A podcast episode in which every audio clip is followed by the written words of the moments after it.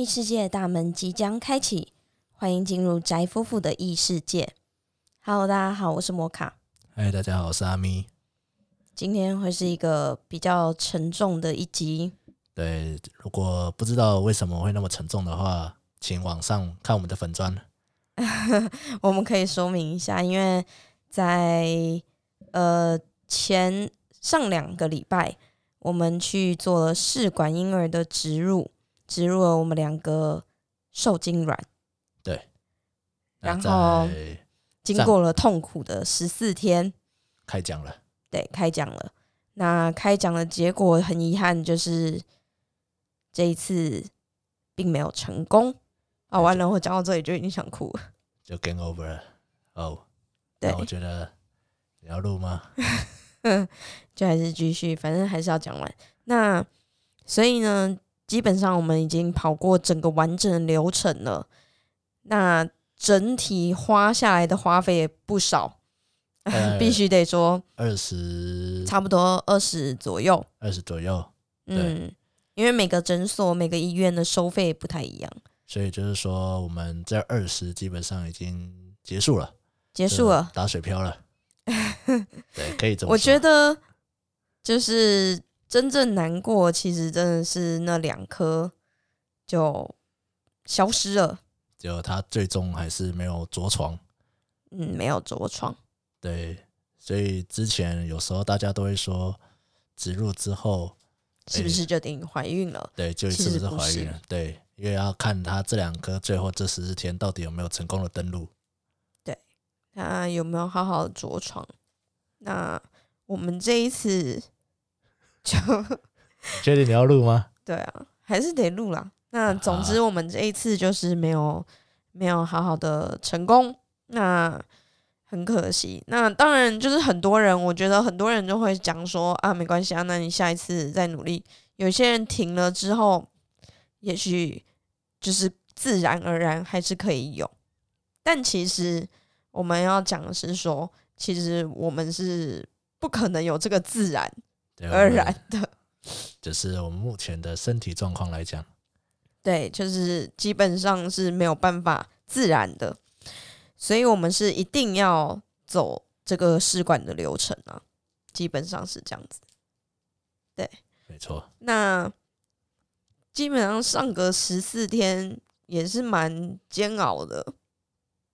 因为这十四天就是不停的塞药啊、就是吃药。吃药跟塞药，对，那那塞塞药的部分的话，就是嗯、塞阴道里面，其实还蛮不舒服的，而且每天都会有残渣一直掉落。就其实就是像每天在挖你鼻孔那种一样的感觉，就很不舒服。就不舒服，然后再加上它那个残渣，并不是自己会这样哦掉出来，这样不是，它就是卡在那个口洞口对门口，然后你要自己用手，然后去挖它这样出来，对，但是我又很害怕那种东西，所以就是基本上就是非常的对我来讲困很困难。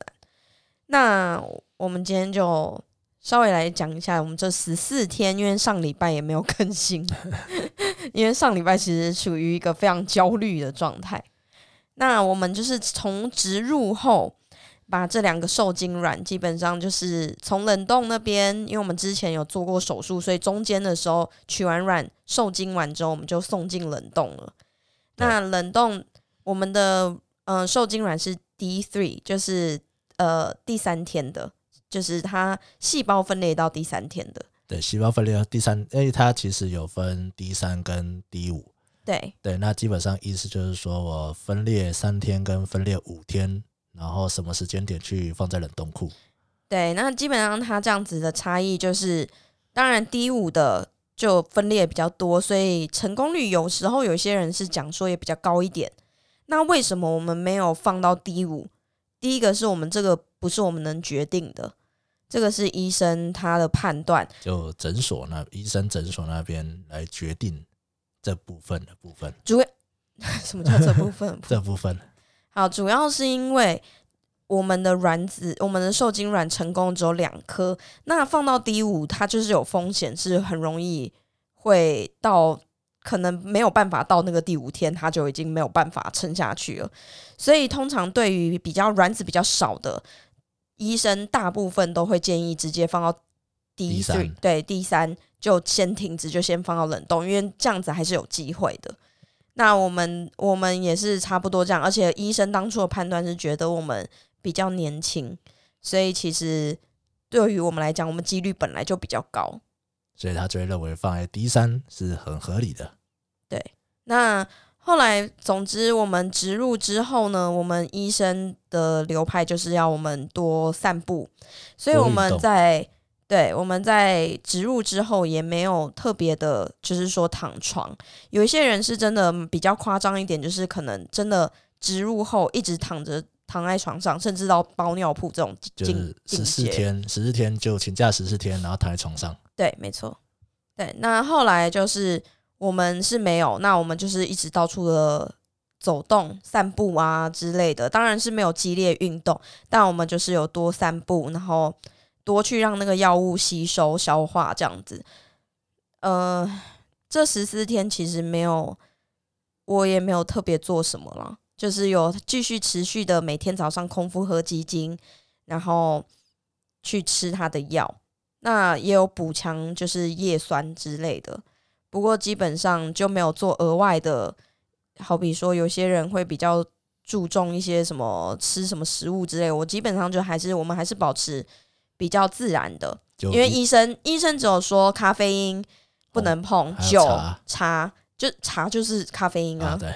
对啊，就是这一些都不能碰以外，其他他没有讲的，他就是说都是顺其自然就好了，没有特定一定不行什么。那我们当然还是有多稍微多注意一下，每次吃东西可能会稍微查一下下，但是其实医生也觉得我们这样子就是会太过紧张，所以其实都是叫我们维持自然就好。对，就放就叫我们放轻松。对，那我们的确也放松，然后呃，这十四天前一个礼拜，因为第一个礼拜是刚好遇到那个两个连假，所以我们还过得算是蛮轻松的，然后心情也算蛮放松，到处去走走。那第二个进入到第二个礼拜，也就是上个礼拜开始，就变得比较紧张，因为也到了我们预期要有月经的时间了，那就是很害怕随时会擦到血。就会有那种月经来的那种症状，对，像说肚子有一点点，诶，有时候会有微微的痛，或者是腰酸，像我现在还是腰很酸，然后胸部很胀之类的。这个症状又跟从怀孕的症状又很相似。对，又跟怀孕初期的症状非常相似，所以其实这个我们就一直还在猜测。那很多人就会可能好比说第七天、第八天，他们就开始偷跑，就开始去验孕。那我们那时候的想法是没有这样做，因为我们那时候就觉得说，反正最后你还是得开奖，那你何必要用验孕棒把自己心情搞得不上不下？因为有时候验孕棒因为药物影响的关系，它有可能会验出第二条线。但可能隔天又没有，就是你这样子会被那个心验孕棒的会被打乱。对那个结果，你就会一直起，你的心情会一直起伏。对，这样子反而会造成女生心里会有莫名的压力。我们那时候是这样觉得，所以我们一直都没有偷偷开奖，我们就是真的认真的等到了上个礼拜六，开奖日，对开奖日。老实说，我那一天去，我们也就是半抱着期待。我走在路上的时候，我是有点想知道又不想知道的那种心情。期待又怕受伤害的那种心情。对，一直觉得很害怕，但是又很期待，就是是有好消息。那大家如果有看到我们的 Facebook 转粉砖的话，也有发现，其实我们在上面也一直在祈祷，然后一直在希望会有好的结果。也谢谢大家那时候都给我们集气，对很感谢大家，然后也谢谢大家，就是一直有鼓励我们。只是可惜的是到最后就是这样的结果。对，那我们走过去的路上，其实，嗯，就是在诊所，就是一进去之后就抽血，因为抽血验是最准的，所以我们在嗯医院就诊所的时候，其实是抽血来验孕，验这个有没有怀孕的症状。对嗯、它里面验的主要是有一个数值，它叫做 HCG 值。那这个 HCG 值基本上就是呃身体的一个荷尔蒙的值，我不是很确定，但是总之就是这个值呢，我们必须得达到一百以上，就表示它是安全着床的，就是有怀孕的状态。对，那如果是一百以下，好比说呃九十几、八十几之类的，有些人会出现这样子的症状，可能就是着床没有很稳定，那这个医生就会在评估。那我们那一天。总之，我们进了医院抽完血，然后等了大概四个小时，四五个小时。对，因为其实报告大概一个半小时后出来，可是因为我们的号码比较晚一点，对，所以我们就一直从早上十点半，诶，抽完血，一直等到了下午两点，两点多，多快三点了。对，医生的那个间段好像也没吃饭。那个时候，因为那一天诊所非常多人，有人在开刀。对，所以我们就等了很久。其实那时候我在等的时候，就一直在跟阿咪讲说：“哎，他把我们排到这么后面，因为陆陆续续就是上午诊的人都被看完了。”然后我一直说，我一直在想的是，这把我们排在那么后面，是不是因为我们没有中，所以没有好消息？对，所以医生怕我们哭的太难过，吓到其他的病患。然后就故意把我们排在最后面才看，因为如果真的是好消息，然后报告一个半小时出来，然后其实基本上我们所需要的东西就只是他恭喜我们之后，然后拿药就回家了。对，就很快。我觉得医生应该不至于就是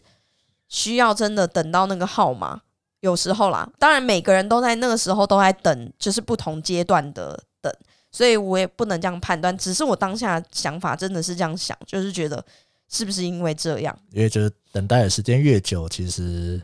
心情猜测的越多，然后猜测越多，就越来越往不好的方向想。然后进去，就其实进去当下，我其实就有感觉到医生就是不是要告诉我们好消息，面有难色。因为对他不是，如果依依照我们的医生，他其实是一个还算蛮开朗的一个人。所以如果有好消息，我不觉得我们进去的那一瞬间他会就是不讲话，他会叫我，他就是他这一次就是直接叫我说：“哦，那你先做这样子。”你知道，你他一讲出来之后，我就想说：“啊，完了。”对，那可是坐下来就是还是多少在心里的某个角落有那种期待，对，但可惜就是。那时候坐下来都做好的时候，医生就宣判，宣判说就是没有中。对，他就说，嗯，这一次很可惜，就是数值只有二，低于二。他是说二二吗？对，二。但总之就是不能翻盘的一个数值。然后我也就是我们当下，其实我眼泪就已经开始流了。因为其实我们当然就是很希望一次成功。对，虽然说可能人家很多，我们也查过很多资料，可能是说，呃呃，试管其实很难有一次成功，但是因为毕竟也没有，就是看几率啊。对，看几率。但是因为医生那时候也都认为我们很年轻，那他我们很有机会，也很有。然后我的子宫状态也很好，对，卵子也是 A 级的，就是我们的受精卵都是 A 级的，对。两颗都 A 级，我觉得就是他也觉得那时候也是说几率比较高，对，所以我们可能期望也放的比较高一点。对，可是那时候听到这件事情，那我觉得医生他对于这个结果他也不知道该怎么办，就他认为应该是会中，可是实际上结果却是这样子。对，他是没有跟我们解释为什么，其实我们也没有问原因，因为老实说这个东西很难去真的讲出什么个原因。那医生只有跟我讲说，接下来就是多吃 DHEA。那这个东西就是一个可以调整我荷尔蒙，然后让我卵子可能可以增加多一点。因为我们这一次只有总共取了六颗卵，成功了两颗受孕嘛。那他的意思就是说，那你接下来你就好好的养养卵，养身体，养身体，养卵，然后下次取多一点，成功多一点，这样子你比较有。有本钱啊。简单来讲，就是你比较有本钱，可以植入多颗，然后中中的几率又更更高一点。对，或者是说你可以有比较多备用的，就是这一次没成功，你下一次就不用经历前面的打针吃药之类的，你就可以直接再解冻，然后再植入。所以现在我们这一次就是变成结束后，就是真的完全结束了，因为我们没有多的受精卵可以再继续植入了，对，我们必须得从头开始。必须要重新开始。对，那老实说，我觉得在听到这个消息之后，就是除了我，就是我当下真的只能哭。我真的当下当然有很多东西，我很想要保持理智去问医生，可是当下真的讲不出话，然后只能很冷静，就是自己觉得很冷静的去问他说：“哦，那 DHEA 吃了要干嘛？在哪里可以买？”然后问完之后，他就说：“哦，我们有卖。”然后结账的时候有拿到这一瓶药。可是老实说，我的心态，我觉得后来是有点想说，既然你都觉得应该要吃这个东西，然后来增加我卵子的话，为什么你不在之前就讲？为什么你不在我们做？就是好比说取卵前，看到我基础卵泡不够多的时候，就跟我讲，或者是说可以建议我们就是怎么样做比较好。就是之前的话，他基本上都是维持一个，反正我觉得他的感觉就是，反正你们年轻，你们就先试。但是没有想过的是，我们没有那个金钱，没有那个经济能力，可以试那么多次。对，我觉得现在很多也有很多人就是不能理解的是，为什么我们就是一次后要这么沮丧？为什么那么多做试管的人可能一直在一个很绝望的心态？因为其实他一次真的不便宜，对，基本上我们这样子一次就是再说一次就是二十，二十万，二十万，对，也就是说你这一次，也就是说你这白白浪费了二十万，你下一次就要再重新再拿出二十万，还不知道几率会有没有？对，那当然几率这个东西本来就很难说，就跟你签乐乐透一样，不是说你你说今天给你一个名牌你就百分之百中，就不是，它还是有一个几率存在，所以我们现在。就只能努，嗯，你说努力，我真的，我们只能说，我们现在现阶段，在昨天经历昨天跟今天之后，就是我们只能想说，接下来再再努更努力的调整我们的可能饮食习惯啊，或者是运动方面的，让身体能够变得更好。对，就是再多调整一些。就是之前当然也已经有控管了，但是现在可能就是就是在努力啊，对，再更努力，对，因为我们也不知道能做什么。那下一次会不会是最后一次试的阶段？我也目前一现况可能会是，对，就是也不是说可能年纪还是什么，就是以最基本的经济来源来讲的话。基本上，我们目前现阶段也只剩下最后一次了。那我们当然是希望在最后一次的时候，能够好好的先把身体养好，对，然后可能饮食习惯，然后让自己的身体能够达到最好的状态的时候，那我们再去做这个部分。对，那我觉得在这个之，就是在失败之后，我要来讲讲我们的心情，心情嘛，对。就是我当下就是真的哭得很惨，哭到爆，然后大哭大哭，真的我真的没办法控制。就是明明还在诊所里面，可是就是你眼泪停不下来，你就是哭，就是因为你就觉得 就是崩溃的心情。嗯，对，就是出来之后没有你，我脑袋那时候其实想蛮多事情，就是好比说，是不是我哪里做的不够好？就是东西，可能也许我在某些时段，就是还是有嗯，保持太过自然之类的，对，可能没有克制，但基本上就是医生讲的，我都还是有去做。然后可能，但是就好比说，哎，可能哪一天有偷偷吃了一口，我也其实也还好，几乎都没有。但是就还是不停的会想要怪自己啊。简单来讲就是这样，然后然后就是也会觉得很，就是很很很对不起你，我吗？对，因为就觉得好像就是我们一起努力到现在，然后却没有一个好结果，这样子。嗯，但其实老实说，我到出了诊所之后，然后看到你哭，那我也是抱着你哭。呃，虽然说我自己也是有掉眼泪，但我掉眼泪的原因可能不是在于说，哦，可能孩子没了之类的，那而是我掉眼泪的原因是因为说，呃，因为看从我从头到尾都跟在你旁边，然后也看到你这么的辛苦，然后除了打针，因为打针也是我亲手打的，所以我知道你有多痛，对。那可是因为经历了这么多，我们一起经历了这么多，可是导致变成这样的结果的时候，其实是蛮心疼你的，对，所以我就觉得说，我甚至有可能，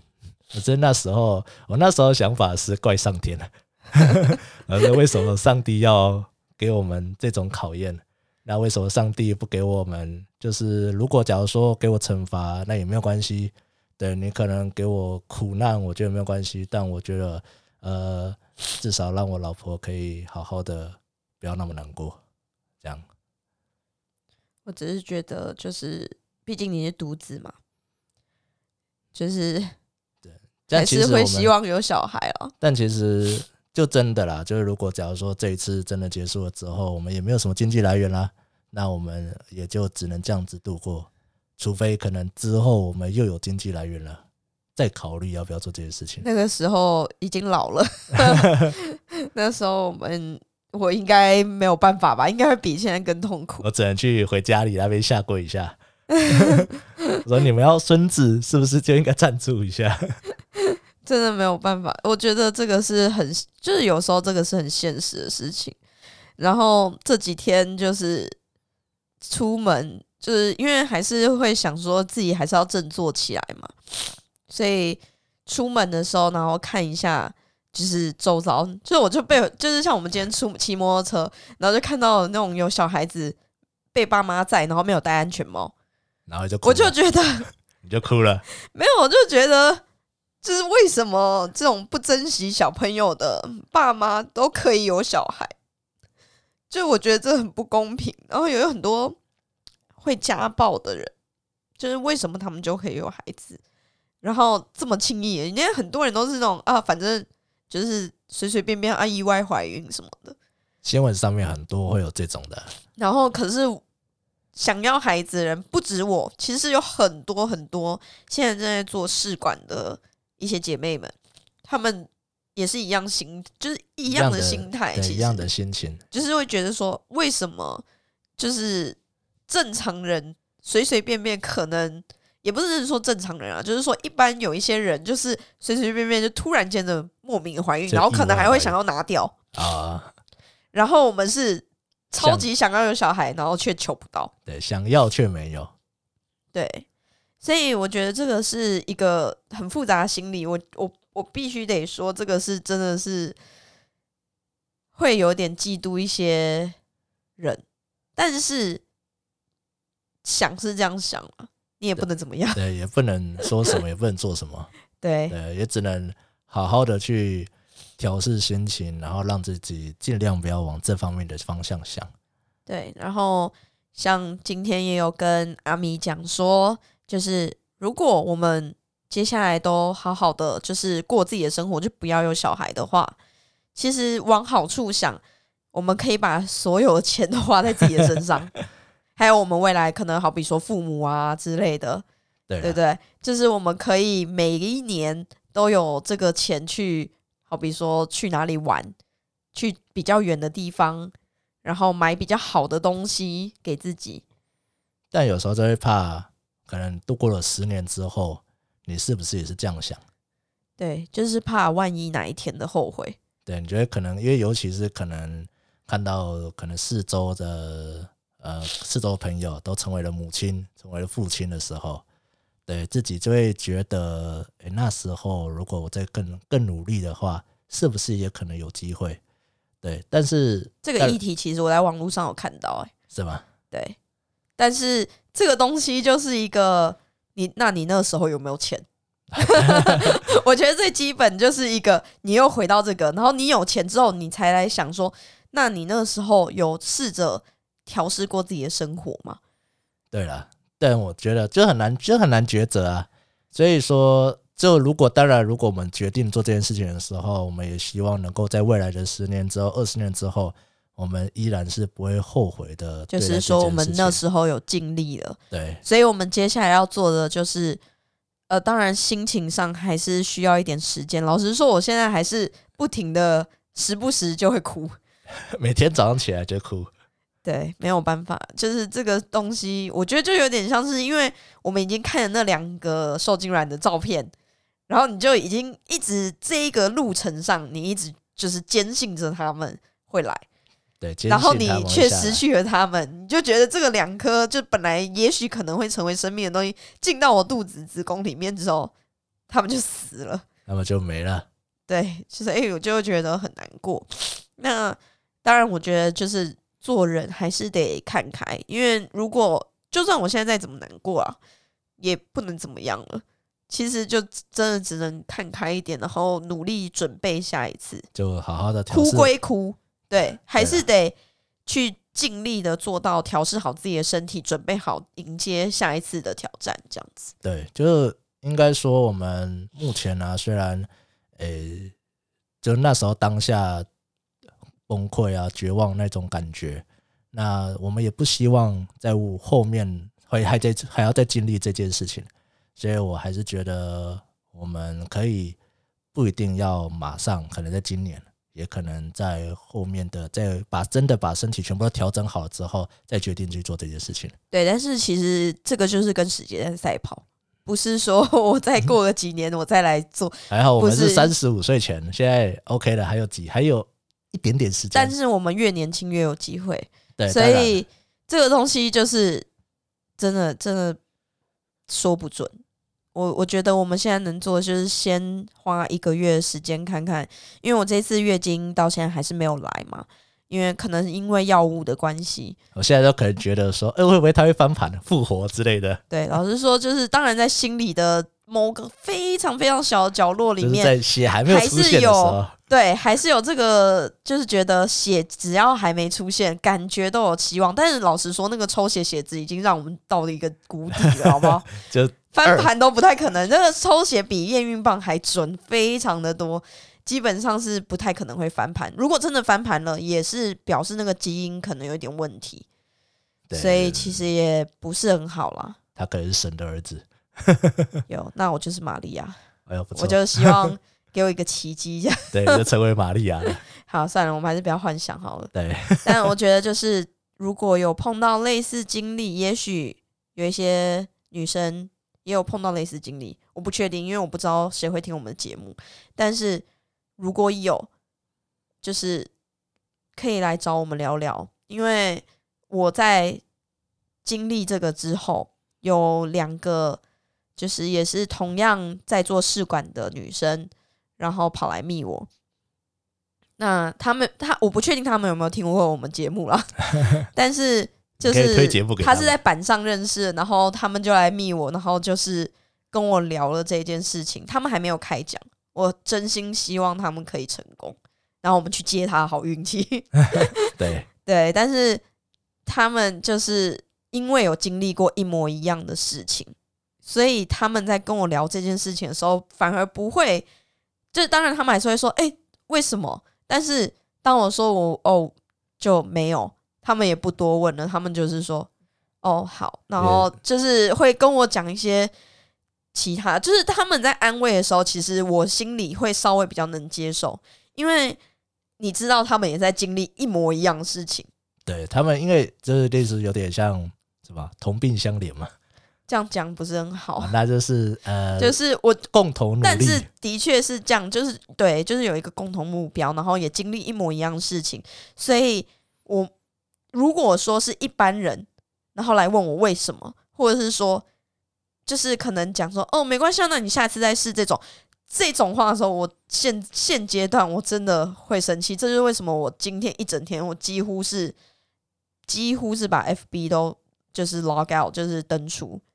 因为我完全不想知道，也应该我就是觉得大家其实都是好意，然后会想要来安慰我，或者是说至少说没关系，下次努力之类等等的。其实这个都我都理解，都都是人之常情，而且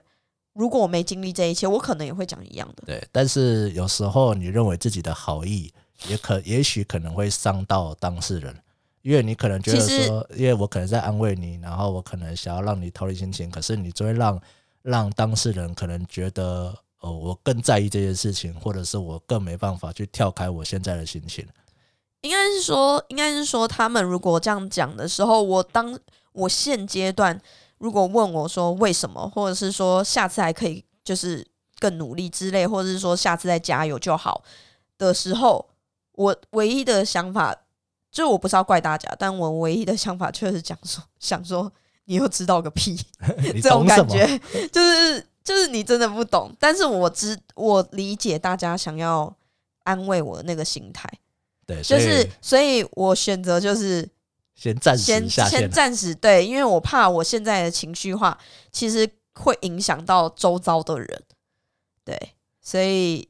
这件事情就呃讲到影响心情，我就要讲说，我当下我们很离开诊所，然后很难过，然后你就叫我 Uber 嘛，对，然后就来送我们回 你家要，说那个吗？对，我要说那个司机，那个司机其实也是好意。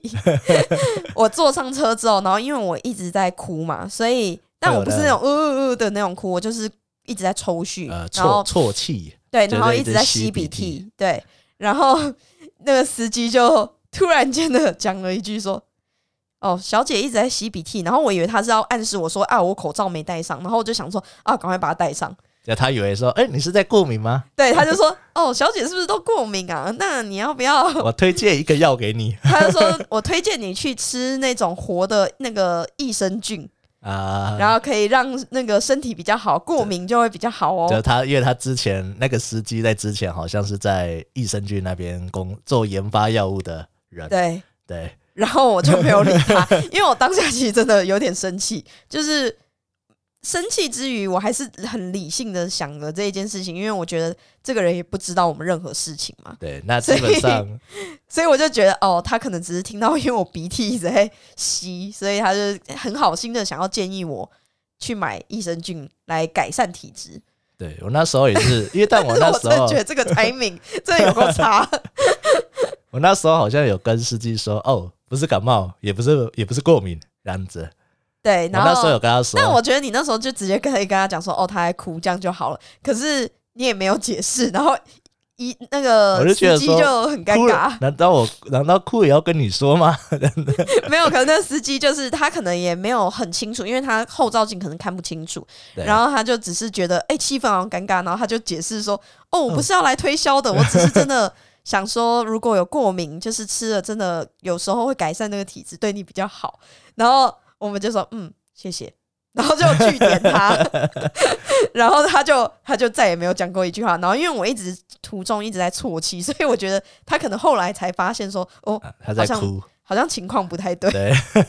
然后一整层都是安静的。对，我一整车就安静的。但是我觉得他可能也觉得我是感冒，然后他就有调高那个汽车里面的那个温度。但我觉得、呃应该我他也应然后我就该也不知道做什么，他也不知道做什么吧。我就觉得超热超闷。有了还好，我到最后还是有帮他按个赞。对，就就是没有他还是很贴心的一个司机啊。对，只是我觉得那个 timing 实在太好笑，然后 现在回想起来就觉得很很搞笑。但是当下我真的是有一点想小插说小插曲啊，想说，你觉得这个听起来像过敏吗？我就是吸吸鼻涕以外，我还有就是 这样子的声音、欸，哎，就是但一个吸他可能，他可能当下没有了解，没有特别注意对，到没。有他他只是听其实我也不到说有怪他，对本来他有听就是这样。对他有听到吸鼻涕的声音，所以他可能就会认定这件事情，因为他可能也后后面也没有对他可能也没有想过这个人会在哭，他说：“难道我没有中也要跟你说吗 对啊，反正总之就是一个小插曲，就是一个很影响心情。所以我是说，？”啊，其实谢谢那个司机。对，然后其实很很多朋友们就是当然第一时间我们也在粉砖上面告知了我们失败这件事情，然后大家也有为我们加油打气，也很感谢。其实下面加油打气的人都没有多说什么，对，就是他们都说加油，可以的，就是一个加油打气就这样而已。我觉得真的很感谢，感激只感动，是我当下真的没有办法好好的去做回应，那就在这里感谢大家。谢谢大家。对，谢谢，我会努力，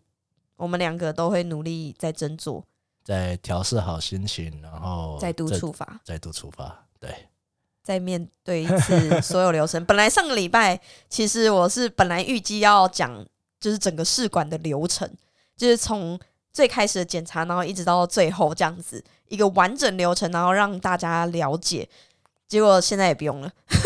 因为我们要再实际跑一次了我。们下一次再让大家一起说，对，就是每一个阶段，每一个阶段带大家一起跑了。好我，们就大家一起跑。嗯，那今天是一个很沉重、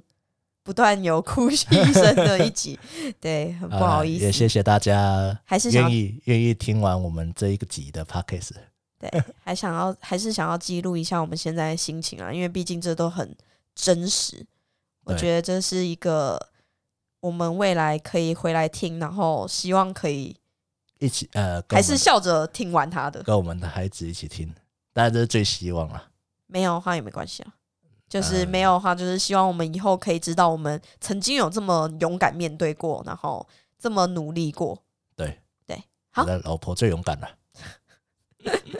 好 谢谢，谢今天就谢谢大家了。好，那今天就先到这样子啦。那我是摩卡，我是阿咪，我们下次见。拜拜拜